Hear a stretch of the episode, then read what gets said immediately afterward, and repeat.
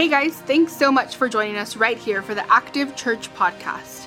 We believe that you can tell a better story, and we are so glad you are engaging with our content today. You're about to hear from one of our incredible teaching pastors, and we hope that you'll be impacted by this message. Thanks again for being with us.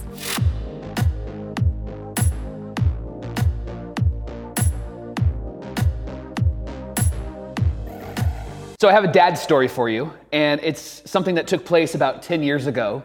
And I'm kind of proud of myself, and I'm kind of ashamed of myself. So, I'm gonna tell you the story, and then you get to decide which category I should fall into, all right? So, about 10 years ago, I took my son to a birthday party to a jump zone. And my job was to keep an eye on him as he had fun.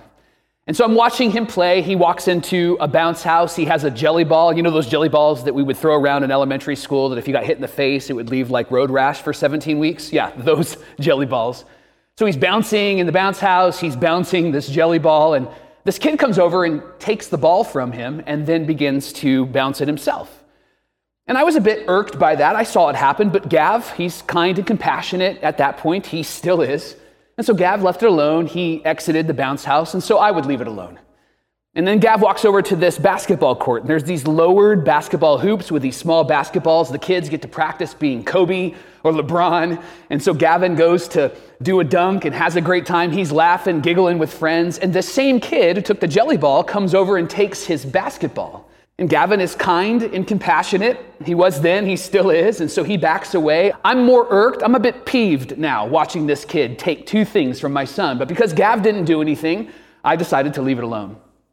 And then Gav walks over to a kid's cornhole set and he grabs some bean bags and he starts throwing those bean bags. He's back to laughing and having a good time. And this same kid, the jelly ball jerk and the basketball thief, comes over and takes Gav's place in this cornhole area and grabs all of his bean bags and he starts throwing them.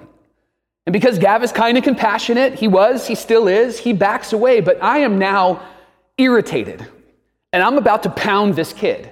I was 31 at the time and I was going to crush this five year old, all right? And I walked over, and as if the voice of God from heaven shouted out, our friends who were hosting the birthday party said, Hey, it's time for pizza. The Lord saved this kid from near death, from me. And so I grabbed Gavin, we walked over into a room, all the kids line up against the wall, they're gonna sing happy birthday. And it was at that moment that I realized that this jerk of a kid is actually a part of the same birthday party that we are.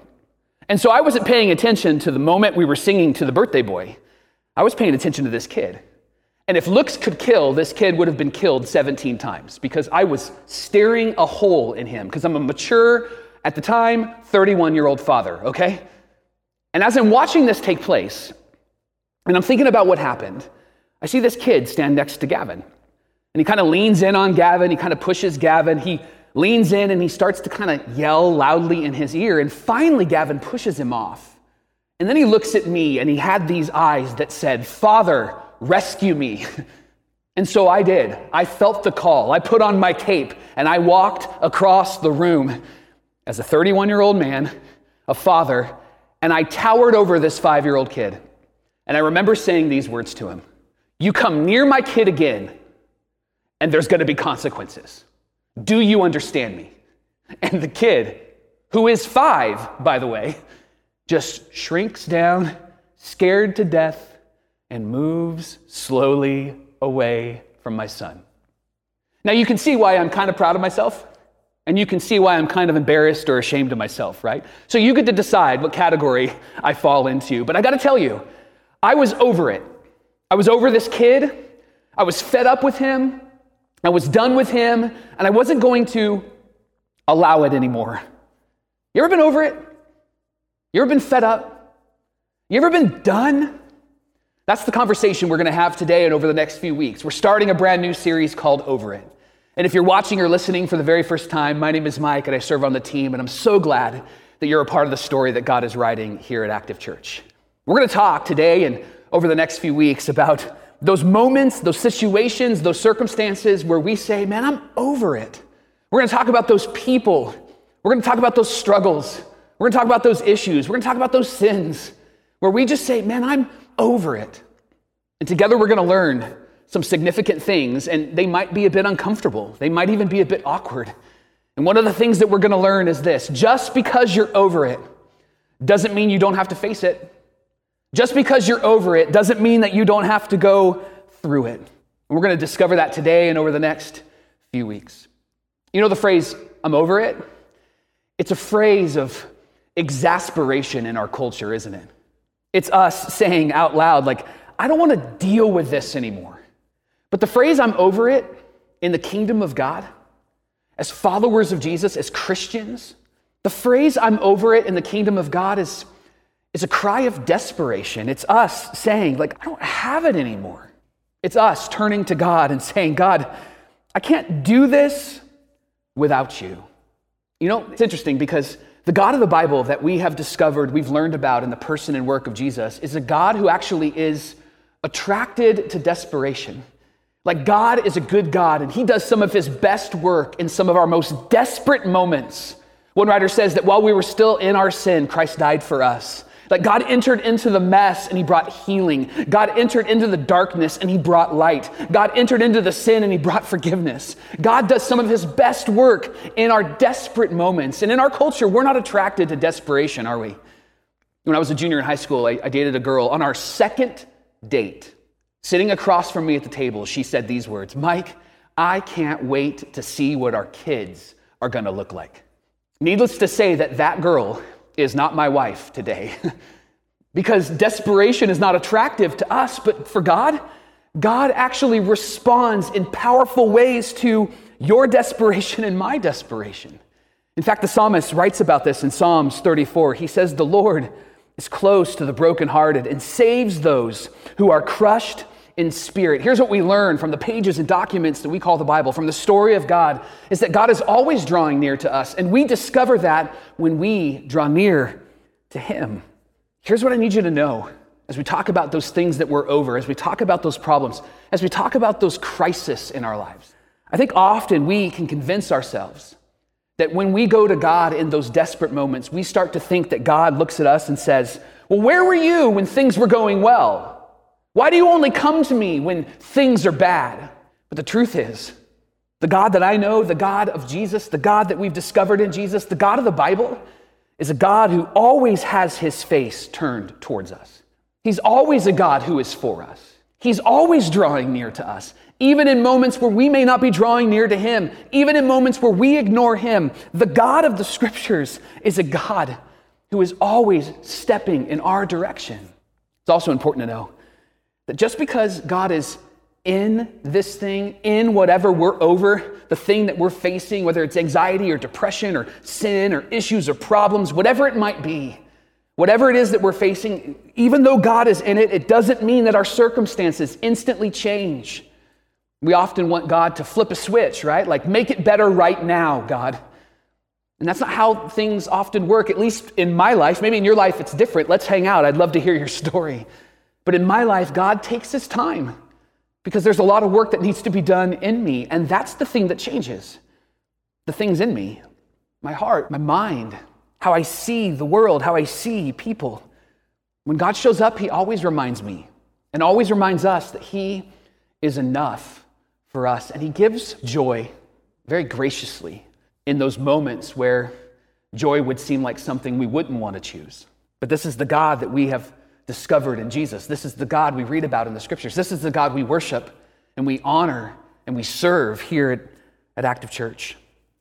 The other thing that I've discovered when we're over it is that God may be in it with us, but what He does is He doesn't lead us around the struggle, He doesn't lead us over the problem. You know what God does? God leads us through it.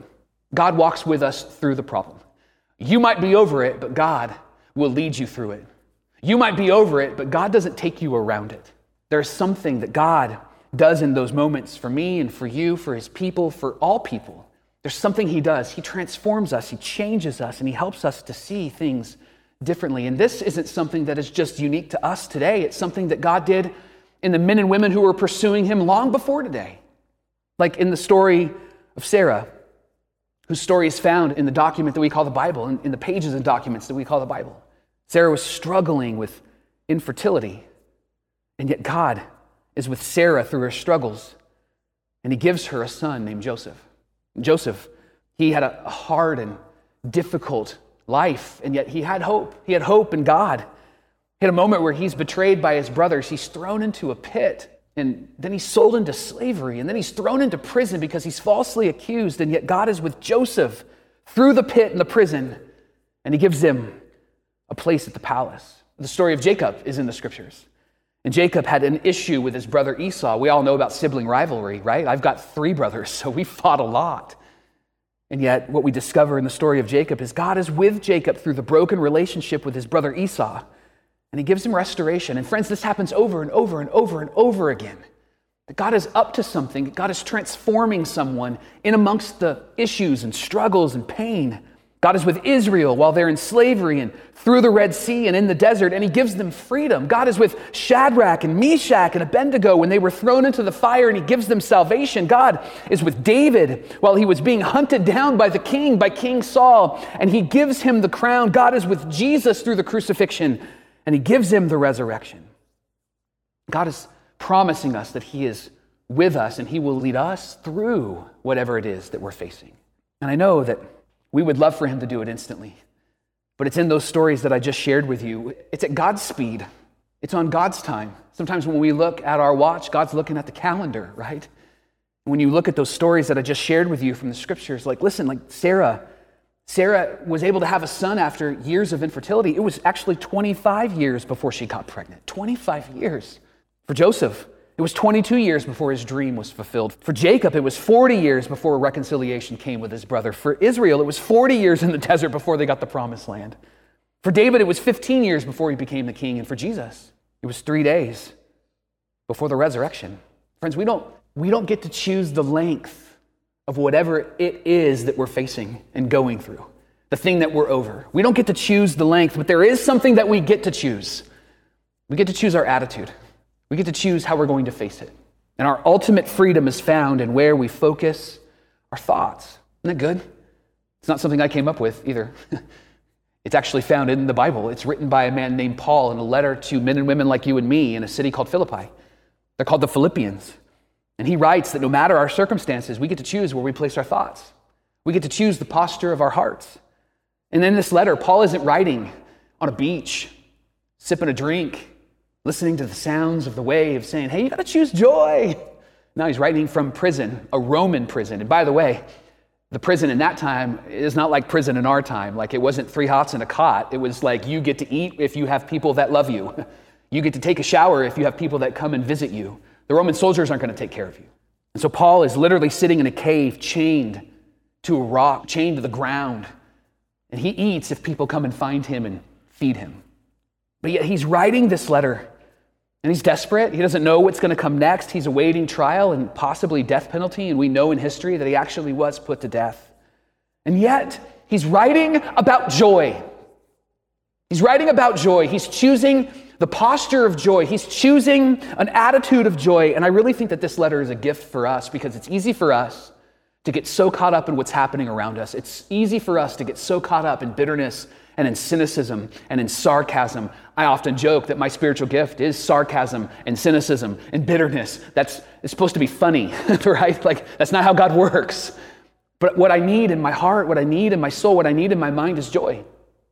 It's easy for me to get frustrated. I'm sure it might be easy for you to get frustrated. And so what I want to do is I want to spend the first part of our our time in the letter of Philippians. I want to read the first six verses to you. So if you have a Bible with you or the Bible app near you, would you turn to Philippians chapter 1? We'll start in verse 1. And as you're turning there, I want to talk about three people real quick. This conversation is for three types of people. There's one type of person that is actually right now going through a crisis. And so, as we talk about this today, as we have this conversation, you might feel yourself stirred up emotionally. You might see some things, some like salty discharge come from your eyeballs today, tears. You might feel yourself like, wow, that, that totally connects to my heart, to my soul because you're going through a crisis. You can hear the voice of God from these pages, these letters that Paul writes. The second person is someone who is coming out of a crisis. You might want to shout amen and hallelujah as you hear some of these things because you discovered that God was with you. He didn't lead you around it or over it, He actually led you through it. And you're finding yourself on the other end of it. And so you want to just celebrate what God has done. And then there's a group of people that are about to enter into the crisis. Maybe you know, or maybe you don't know, but you're about to enter into something that's painful, that's hard, the thing that you're going to say, I'm over it, fed up, I'm done. Honestly, this conversation is for everyone, it's for all of us. And so I want to spend some time in the first six verses in Philippians. I want to read them through. And what we're going to discover is there's actually two thoughts that you and I can choose to hold on to that will help us in moments when we're over it. And then I want to give you a phrase that will actually help you to put it into practice. Are you ready? Let's read these together. Philippians chapter 1, starting in verse 1. It reads this way From Paul and Timothy, both of us servants of Jesus, the anointed one, to all of his devoted followers in Philippi, including your pastors and all of the servant leaders of the church. May the blessing of divine grace and supernatural peace that flow from God, our wonderful Father, our Messiah, the Lord Jesus Christ, be upon your lives. My prayer my prayers for you are full of praise to God as I give thanks for you with great joy. I'm grateful for our union and our enduring partnership that began the first time that I presented the gospel to you.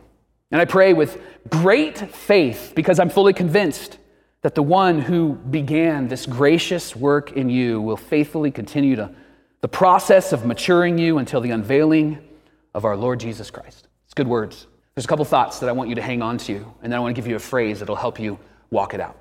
The first thought is this when you're over it, here's the thought that you can hang on to your it is not your identity. Your primary problem is not your identity. Who you are is bigger than what you're going through. Who you are is bigger than what you're facing. And I know that it's easy to focus on the size of our problem, but I don't want you to miss the bigness of God, friends. Because God is our creator and God is our designer and God defines who we are and what we do. He calls us His. And we're reminded of that. We're reminded of that in just those first few verses from Paul. That your primary identity is as a child of God, you are, you are God's kid. And that your primary problem doesn't define you. Now, a couple years ago, my family and I went to see the movie The Lion King, the CGI version. And for the record, I'm a big fan of the cartoon. CGI wasn't that great, although it's Lion King, so I was a fan of seeing it. I'm also a fan of the play. I loved watching that. We went to the Pantages a few years ago, and it's so fantastic. But I love this movie, and I found myself watching this movie and getting emotional. I'm a big baby, all right? But I found myself getting emotionally stirred, and I was stirred in that moment when Simba was struggling with the loss of his father, and he was blaming himself, and he was running from his home, and then he runs into Rafiki. You remember Rafiki, the monkey? And they have this conversation, and Rafiki is following him closely, and Simba turns to him and he says, Hey, quit following me. Who are you? And Rafiki responds, The question is, who are you? That's, that's my best interpretation of Rafiki, okay? But he says, Who are you? And Simba says, I, I think you're confused. And Rafiki responds with, I'm not the one who is confused. You don't even know who you are. Just let that sit for a minute. Simba in this movie is struggling with who he is. And I think in life, when we're over things, we're struggling with who we are. And then Rafiki takes Simba down to the river. And if you remember this scene, it's powerful where Simba looks into the river and he sees his reflection, and then in a moment, that reflection turns into the face of his father. And Simba is reminded of who he is and what he's created to be. He gets a sense of his identity. I think some of us need to go to the river today. And I'm just not talking about getting the boats and the jet skis and, and going to having a good time, although there's nothing wrong with that. But I think some of us need to go to the river today to be reminded of who we are I think some of us need to be reminded that we are a reflection of our Father in heaven. I think some of us need to be reminded that our primary issue, our primary problem is not our identity. It's easy to lose sight of who we are when we're facing whatever it might be. And so could I could I just tell you who you are?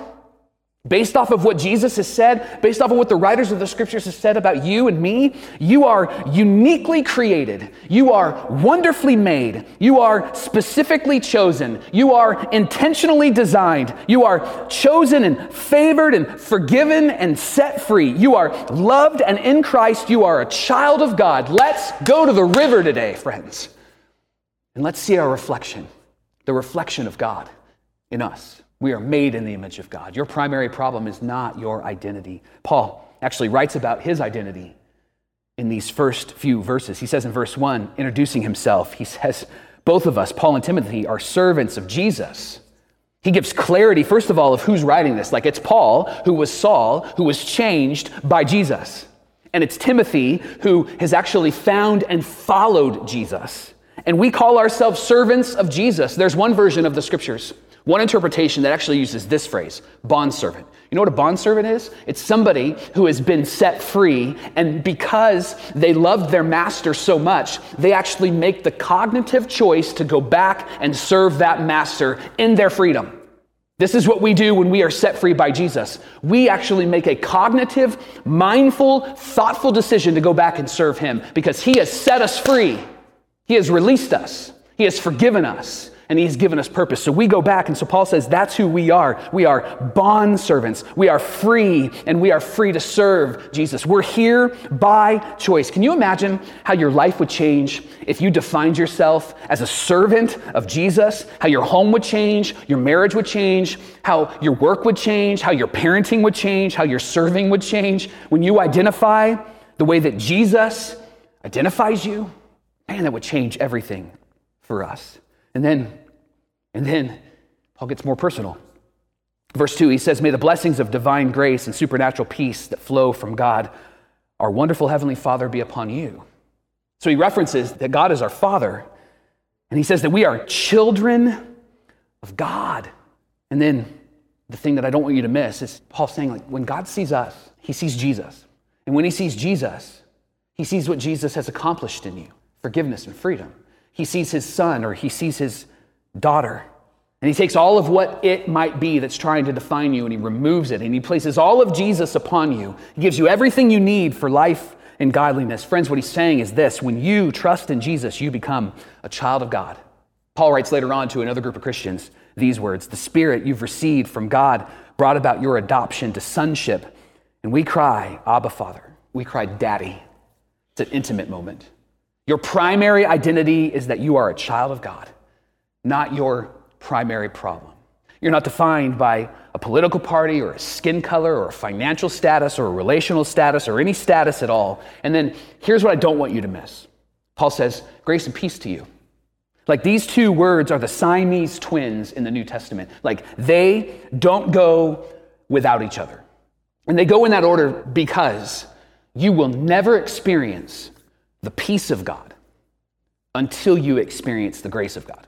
You will never experience the peace from God until you experience the grace from God. It's always grace and peace because we need God's gift to us. We don't earn it, we don't deserve it. God gives it to us His love, His grace, His forgiveness, His freedom. And then peace lets us know where we stand with God. Friend, the thought I want you to hang on to is that your primary problem is not your identity. Your it is not your identity. Second thought that you can hang on to your life is God's work. Your life is God's work. Listen to these words in verse 6. I pray with great faith because I'm fully convinced that the one who began this gracious work in you will be faithful and will faithfully continue the process of maturing you until the unveiling of our Lord Jesus Christ. When I work at home, whether it be in the house, whether I'm cleaning or I'm in the yard and I'm working in the yard, mowing, pulling weeds, trimming, I own my space.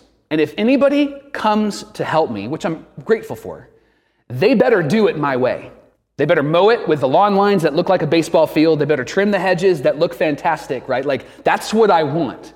Not because they're doing it wrong, it's just what I want. And what I love about these words is that Paul is saying, like, God is a God who owns this work. God is a God who's got this. And I am a guy who mows my lawn and I want it to be a certain way. I think it's a godly trait.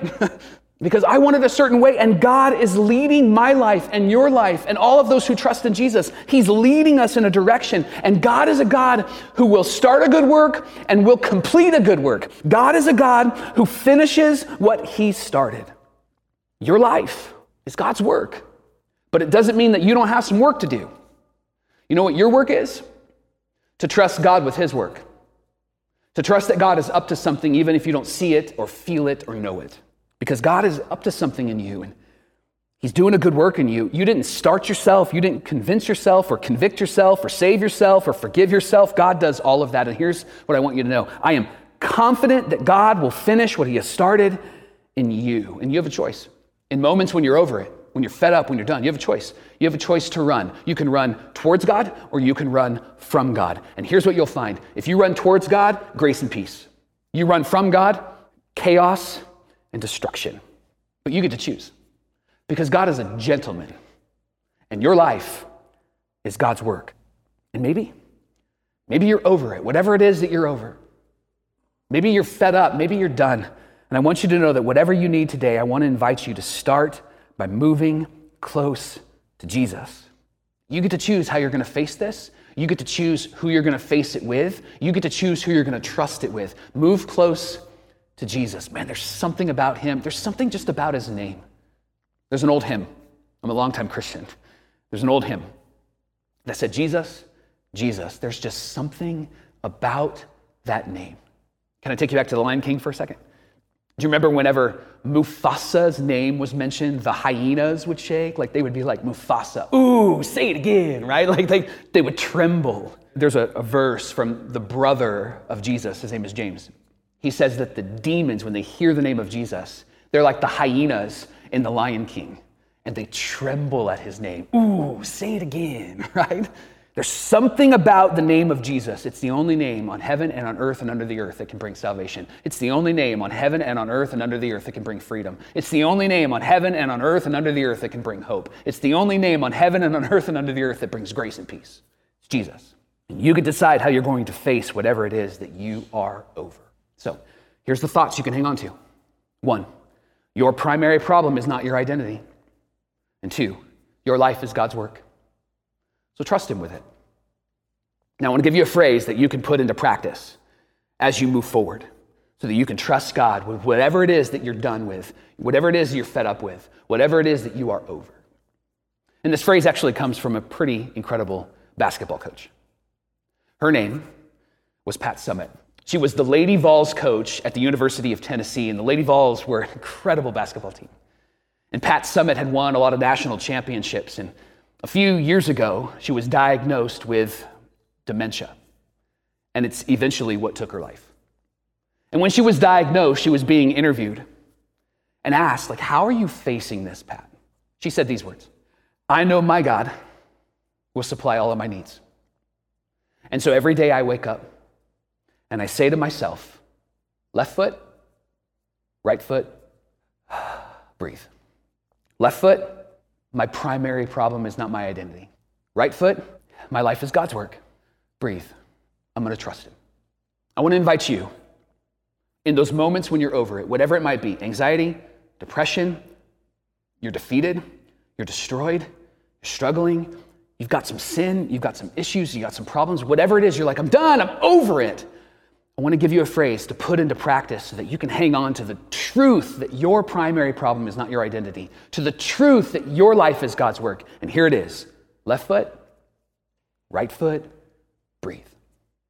This week, when you wake up, tomorrow, when you wake up, tonight, when you go to bed, left foot, right foot, breathe. God's got this. And just because you're over it doesn't mean you don't have to go through it. But know that God is going through it and leading you through it and is with you as you go through it. Left foot, right foot, breathe. Let me pray for you. Heavenly Father, with whatever we're over, with whatever we're done with, with whatever we're fed up with, in this moment, we stretch out our hands and we hand it to you. And may we be reminded that our primary problem is not our primary identity, may we be reminded that you, God, are up to something, that our life is your work. And may we trust you. Left foot, right foot, breathe. In Jesus' name. And together we say, Amen and Amen and Amen. We hope you enjoy the Active Church podcast. If you want to know more about Active Church, you can follow us on our social media platforms at Active Churches. Don't forget to subscribe as well to stay connected to future podcasts. And if you are a local, we would love for you to experience the room with us. Sunday services are 9 a.m. and 10:45 a.m. in Yucaipa. See you next time.